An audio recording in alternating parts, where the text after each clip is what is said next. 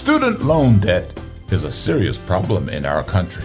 Welcome to Daily Direction, helping you discover the truth of God's Word with UMI founder and chairman, Dr. Melvin Banks. The United States student loan debt stands at $1.5 trillion. To help alleviate this problem, 17 colleges offer tuition free education. Some advocates believe all college tuition should be free, and most, if not all, student loan debt should be forgiven. Years ago, God gave ancient Israel a plan to help people get out of debt. They could reclaim their homestead, be set free from slavery, and have a new economic start.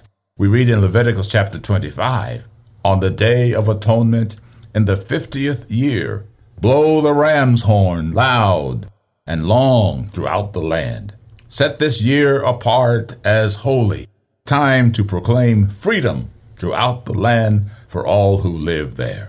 It will be a jubilee year for you, when each of you may return to the land that belonged to your ancestors and return to your own clan. This 50th year will be a jubilee for you. Sadly, the nation failed to implement Jubilee as God told them. So when Jesus arrived, he defined his mission in the synagogue at Nazareth as proclaiming Jubilee, offering relief to those who suffer. Knowing our Lord's passion to help the suffering compels us to participate in his kingdom agenda of giving relief to those who hurt. Thank you for listening to Daily Direction.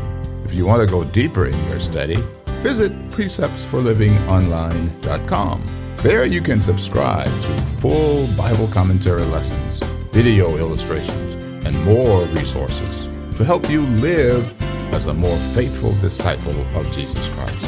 Visit preceptsforlivingonline.com and get your resources today.